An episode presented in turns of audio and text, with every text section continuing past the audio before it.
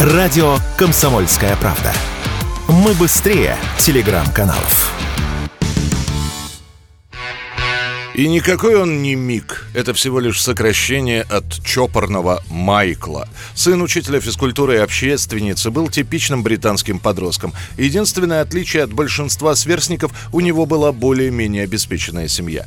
Сам же Мик был угловатым мальчиком с резкими чертами лица. Выборов на будущее было немного. Либо шляться по улицам в составе банды, либо учиться, либо пробовать что-нибудь еще. Он выбирает учебу и музыку. Сам гитарой Мик Джаггер так и не овладеет в полной мере, но ему всегда нравилось петь. Он пел в церковном хоре, лелея надежду когда-нибудь создать группу. Это получится в университете, где Мик начинает изучать совершенно не интересующую его экономику. Для него это было скучно, зато в одном из заведений, где Джаггер сидел за пинтой пива, он знакомится с Китом Ричардсом. Слово за слово, и вот уже две родственные души, которым нравится рок-н-ролл, договариваются сыграть что-нибудь вместе.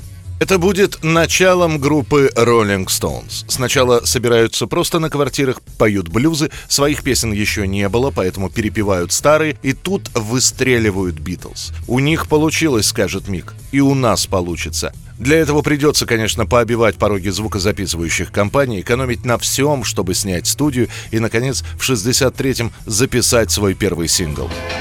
This is me, my baby, party, come on. Can't get started, come on. I can't afford to check it. I wish somebody come along and run it to it and wreck it. Everything is wrong.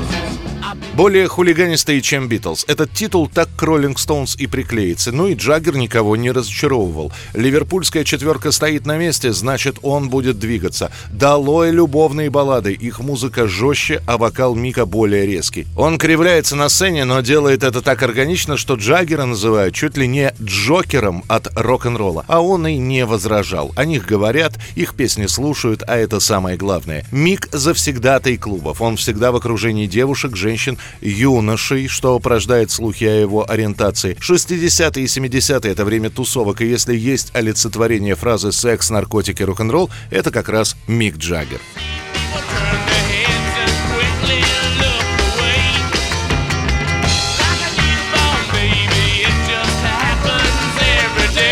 Уже и Битлз распались, а роллинги не сбавляют хода. Говорят, что знаменитый Энди Уорхол придумает им логотип. Это губы Джаггера с высунутым языком. На самом деле это легенда. Символ придумал менее известный дизайнер Дэвид Паше. А потом наступают 80-е, 90-е, 20-летние бунтари превращаются в дядек, которые медленно, но верно приближаются к 50 годам. За плечами того же Джаггера и приводы в полицию за наркотики и обвинения в непристойности, но, видимо, всему наступает предел. В один момент Мик Джаггер говорит «стоп». Никаких наркотиков, никаких сигарет.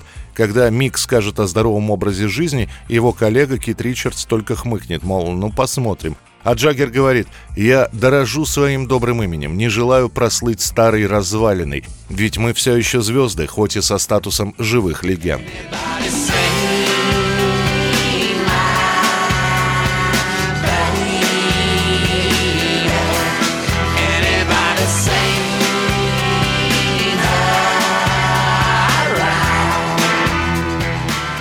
Он действительно откажется от всех допингов кроме женщин. Красотки его окружили тогда, окружают и сейчас. Только официальных детей у Мика Джаггера 8, а сколько родившихся на стороне история умалчивает. Новый век Джаггер встретит в статусе легенды. Он музыкант, актер, продюсер, общественный деятель и, в конце концов, рыцарь. А на вопрос, что его заставляет выходить на сцену столько лет, зачем ему прыгать в 75 и в 80, исполнять набившие оскомину песни, Джаггер на это отвечает так. Вы не понимаете. Я просто не могу остановиться. И если когда-нибудь я остановлюсь, то знайте, в этот день Мик Джаггер умер.